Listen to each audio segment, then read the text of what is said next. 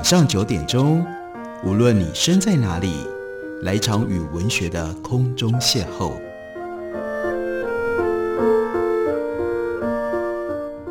杨照谈书，邀您一同遨游文学世界，认识古今中外的经典之作。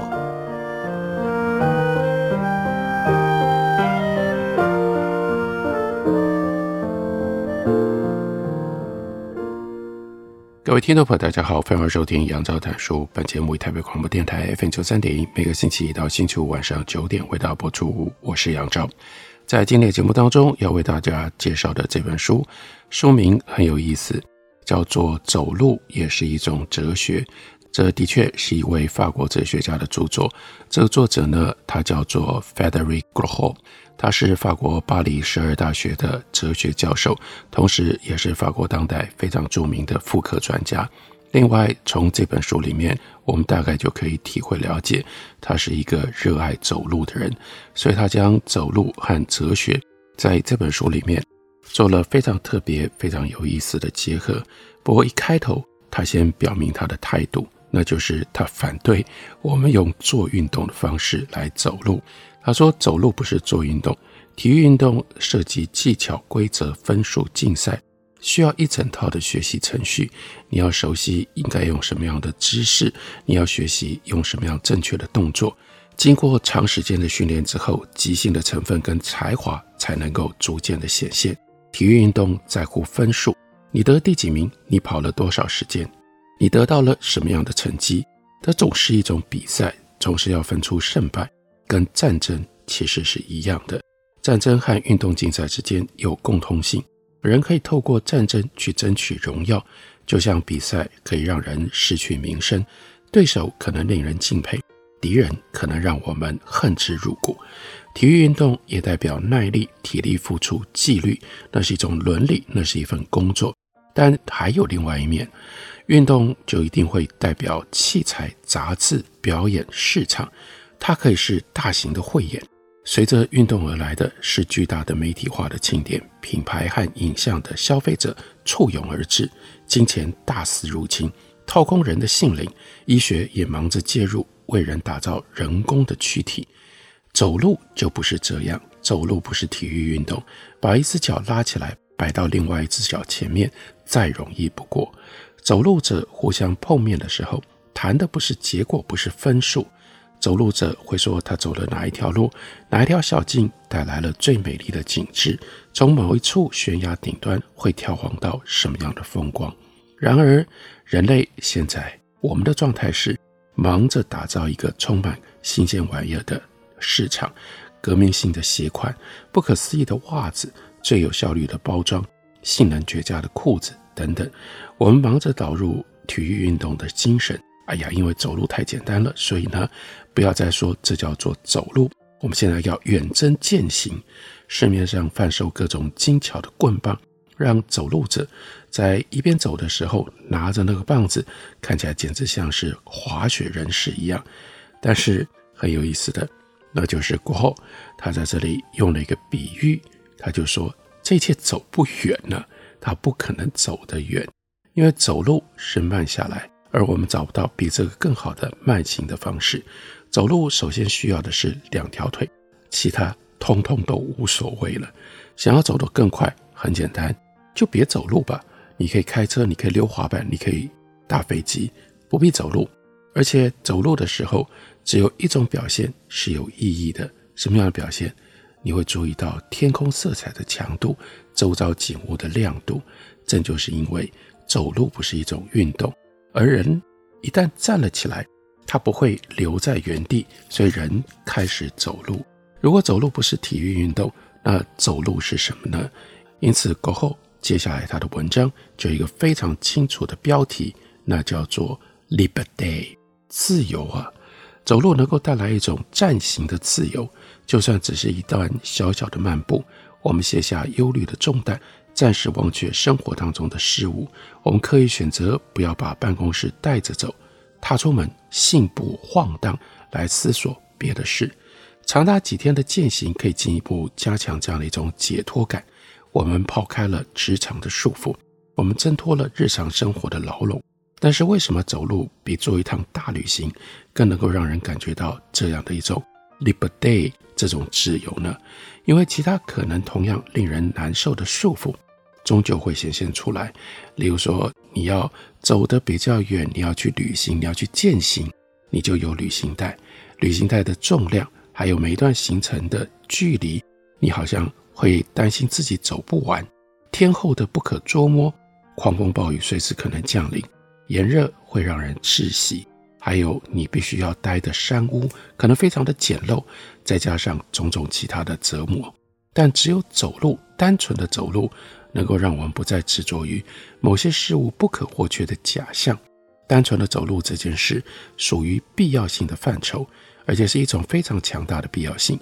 为了要抵达一段路程的终点，必须走多少小时，而这多少小时相当于多少步路，而即兴而为的做法。有它的局限，因为这里所谓的走路和在庭园小径上散步性质不一样。我没有权利在交叉路口走错方向，否则不但代价高昂，而且必须立刻付出。纵使浓雾笼罩山头，大雨开始倾盆，走路的人还是得要继续前行。食物跟饮水必须依照路线的规划，还有水源地点仔细的计算，仔细的运用，更不必提在路途上。缺乏舒适，但奇迹发生了，我们还是感觉到快乐，而且不是因为我们得以忍耐刚刚所讲的所有的这一切，而是借由忍耐这一切而能够得到快乐。这是什么意思呢？过后就说，由于我们没有不胜枚举的饮食选择，我们的宿命随时受天候的摆布，我们的行程必须仰仗步履的规律。于是忽然之间，琳琅满目的市场供应。商品服务啦，交通运输啦，联系网络啦，无处不在的便利性，通讯、购物、移动，都变成了累赘。我们赫然明白，那种种微型解放，一直只是在加速那个制度的运作。每当我们自以为获得解放，其实反而是让自己进一步受到钳制。真正能让我们从时间跟空间当中解放出来的因素，都引导我们和那种快速的便利疏离开来。对于从未体验过走路者状态的人而言，任何关于那个状态的描述，都可能显得像一种荒谬脱轨的行径，一种自找的奴役。因为都市人会不假思索地从缺乏困顿的角度去诠释走路者所获得的解放。走路者不再置身于交流网络当中，不再是一个获取资讯、影像、商品之后。又加以分发传播的网络的节点，他体会到那一切的真实性跟重要性。这个时候只取决于他自己要赋予多少的真实和重要。当我不再连上网络，我的世界不但不会崩溃，甚至那些网络脉络的交错盘结，骤时让我觉得沉重、压迫、过度的紧密。这时候，你才真正感觉到自由。自由是一块扎扎实实的面包，是一口沁凉的清水，是一片开阔的景致。尽管快乐的离去，纵情在这种暂时性的自由当中。不过过后，当然他还是要提醒大家，还会快乐的回来。所以那是一段夸湖当中的快乐，一种遁逃两三天的自由。归来的时候，没有任何东西改变，既有的惯性复归原位，速度。对自己的忽略，对他人的漠视，亢奋、疲倦，通通都回来了。简单的召唤，就只有在走路的那段时间当中维持它的效力。清新空气让人暂时恢复元气，片刻的解放了之后，哎呀，回到原来的状态，你又沉沦了。另外还有一种第二种的自由，这个可能性比较的叛逆，夹带一种暴力的成分，在我们的生活当中，暂行的自由。让我们短暂 offline，让我们下线，在几天的时间当中脱离网络，在渺无人烟的小径上体验从体系脱身的快感。可是有的时候，有些人会决定断离。在这种自由的可能性当中，我们会从，例如说 caloac 这就是在路上的非常重要的作者，美国的诗人跟小说家。或者是 Gary Schneider，是同时代另外一位美国的诗人作家，在他们的那样一种嬉皮士的书写当中，看到那种催促着人去刻意违逆现状、去投奔辽阔世界的呼唤，永远舍弃愚蠢的约定俗成，摆脱四壁之间令人烦闷的安全感，终结一成不变的烦闷，反复运作的磨损，逃离安逸者的怕事，放下对改变的敌视，竭力诱发我们要离开的意念。促成违逆的决心，然后终于拥抱疯狂和梦想。这个时候走路，那就变成了是要远走高飞到某个地方去尝试新生活的决定，像是来自于荒野的召唤。于是我们在走路的过程当中，发现了星空的辽阔，基本能量的扎实，我们的胃口也随之而来。那胃口真大，我们尽情的享用，身体感到前所未有的满足。当我们毅然决然关上世界的门，我们不再被任何的事情拘束，人行道不再把心脚拖住，十字路口颤抖着，仿佛踌躇不决的星辰。我们重新发现抉择所带来的恐惧跟战栗，自由的感觉令我们晕眩。这一次自由不是因为我们从人造世界中解放出来，感受简单的喜悦。而是因为我们邂逅了一种不羁，它宛如自我跟人性的极限，仿佛我们无从掌握的叛逆，自然在我们的体内决堤了。无尽的蔓延，走路可能引发这些过度疲劳的过度，导致精神譫妄；美丽的过度造成灵魂翻覆。在气象万千的垭口，高耸入云的山巅，过度的狂醉几乎使我们的身体无法承受。我们走路并不是为了遇见自己，仿佛是要达成找回自我的任务，为了从过去的疏离当中解放出来，借此重新征服一个原汁原味的本我，一个曾经失去的身份认同。这一方面是在讲走路，另外一方面也就在呈现一种哲学的观念，也就是我们跟当下现在的自我会建立一种什么不一样的关系。当然，在苟后的书里面，他对于这样一种关系的探讨，毕竟还是环绕着走路，而有了《走路也是一种哲学》这一本书。我们休息一会儿，等会回来继续聊。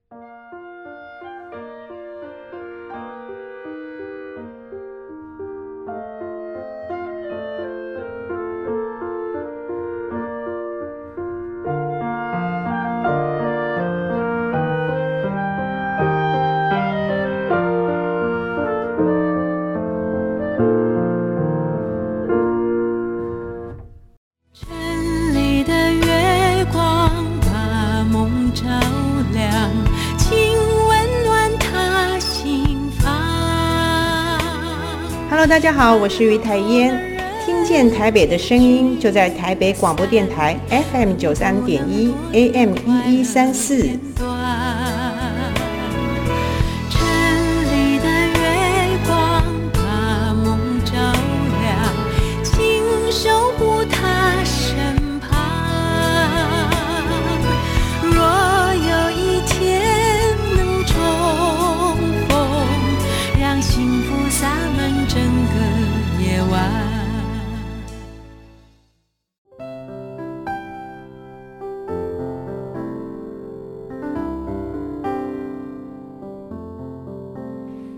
见台北的身影，拥有颗热情的心，有爱与梦想的电台，台北广播 FM 九三点一。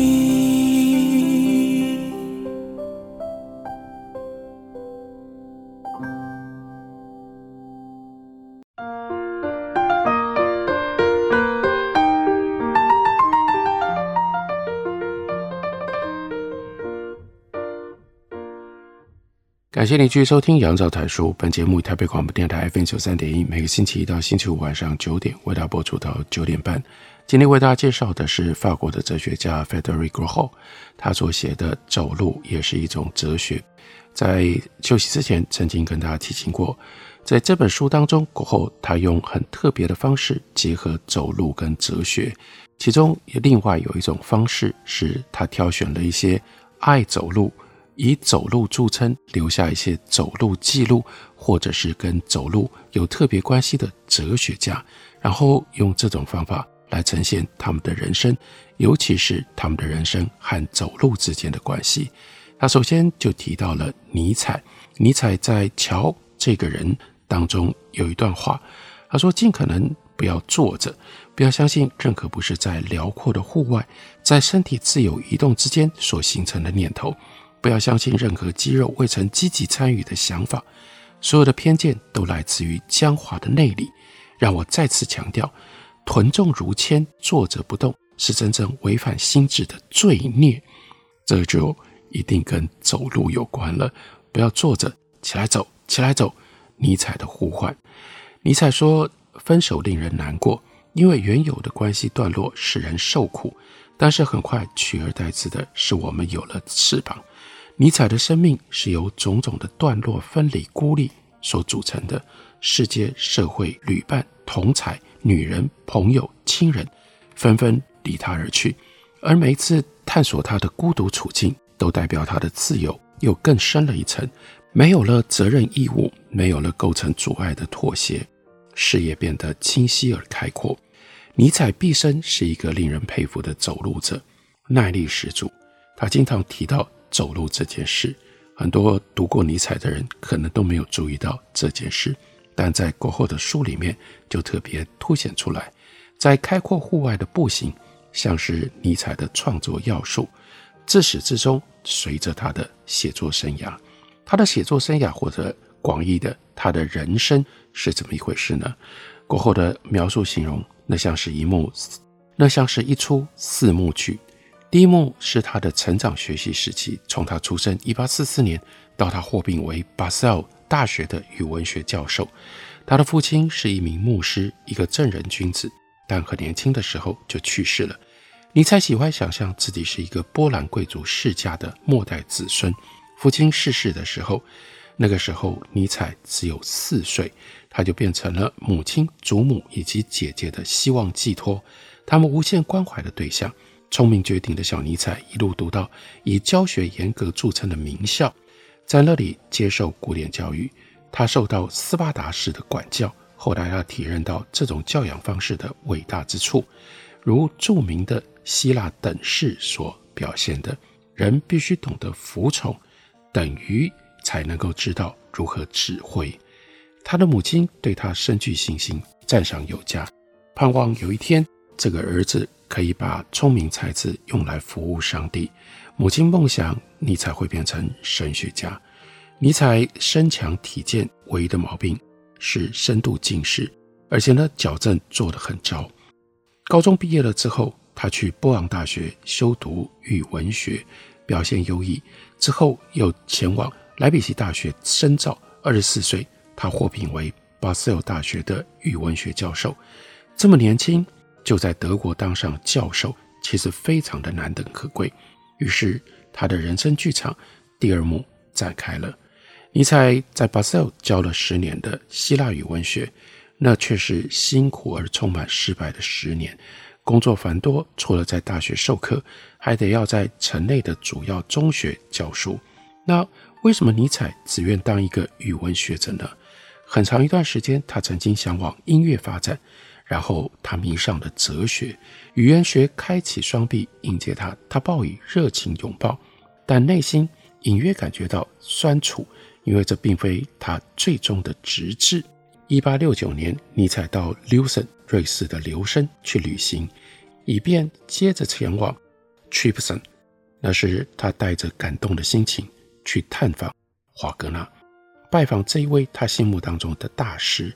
在那里，他为那名叫做 Cosima，也就是华格纳的妻子着迷。他在痴狂的信函当中，把她称为亚丽安娜公主，我的挚爱。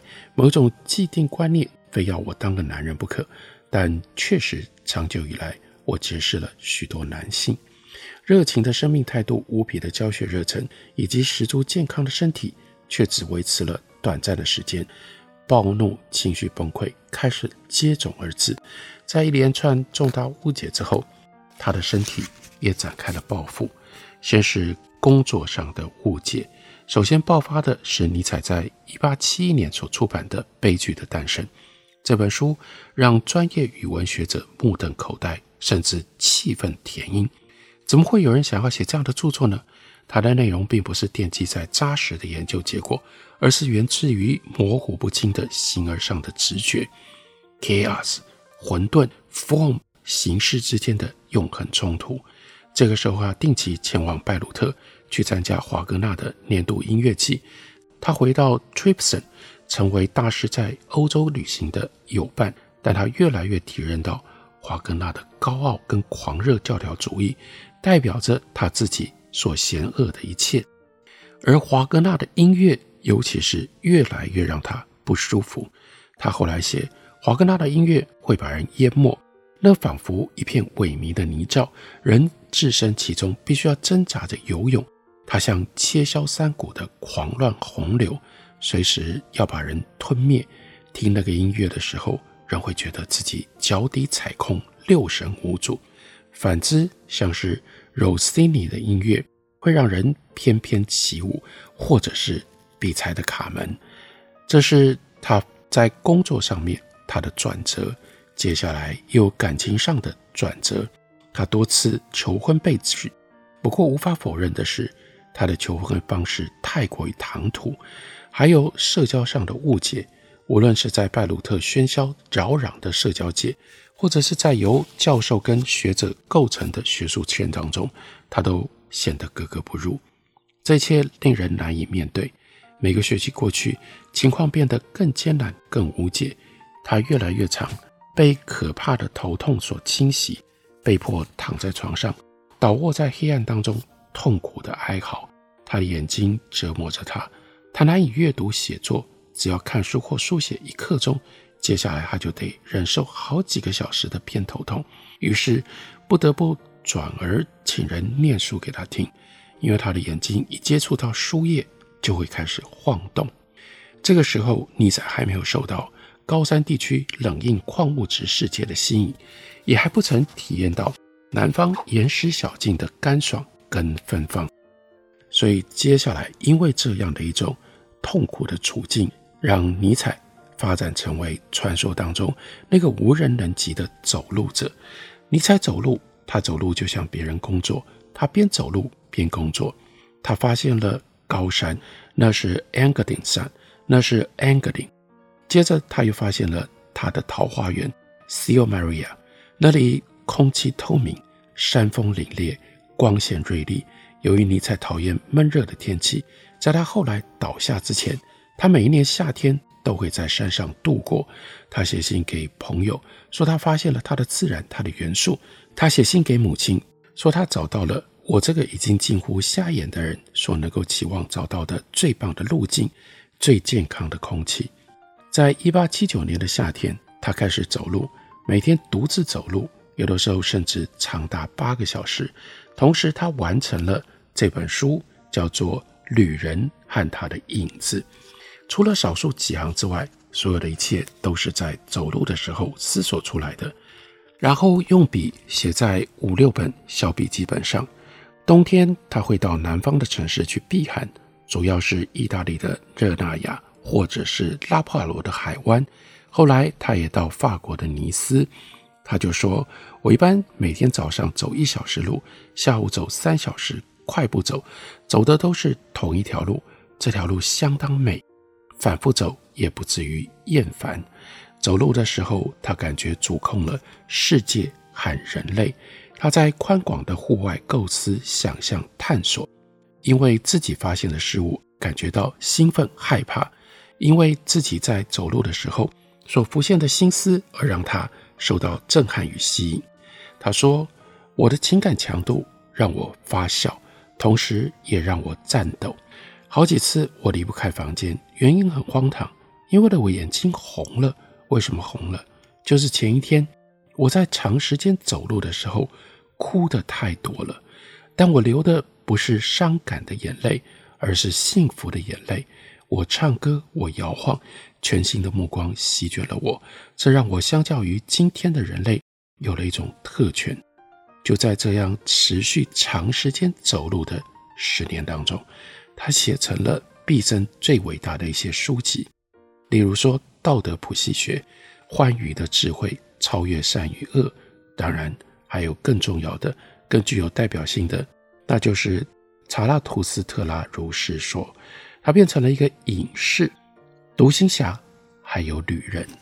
我们必须要体会尼采这一部分的生活，以及他跟走路之间的关系，我们才能够更进一步的了解尼采的哲学到底在讲什么。这是费德勒·戈侯作为一个哲学家，也作为一个走路的思考者，他在书里面对于尼采思想所提出来的一种提醒跟洞见。这本书叫做《走路也是一种哲学》。介绍给大家，推荐给大家。感谢你的收听，明天同一时间我们再会。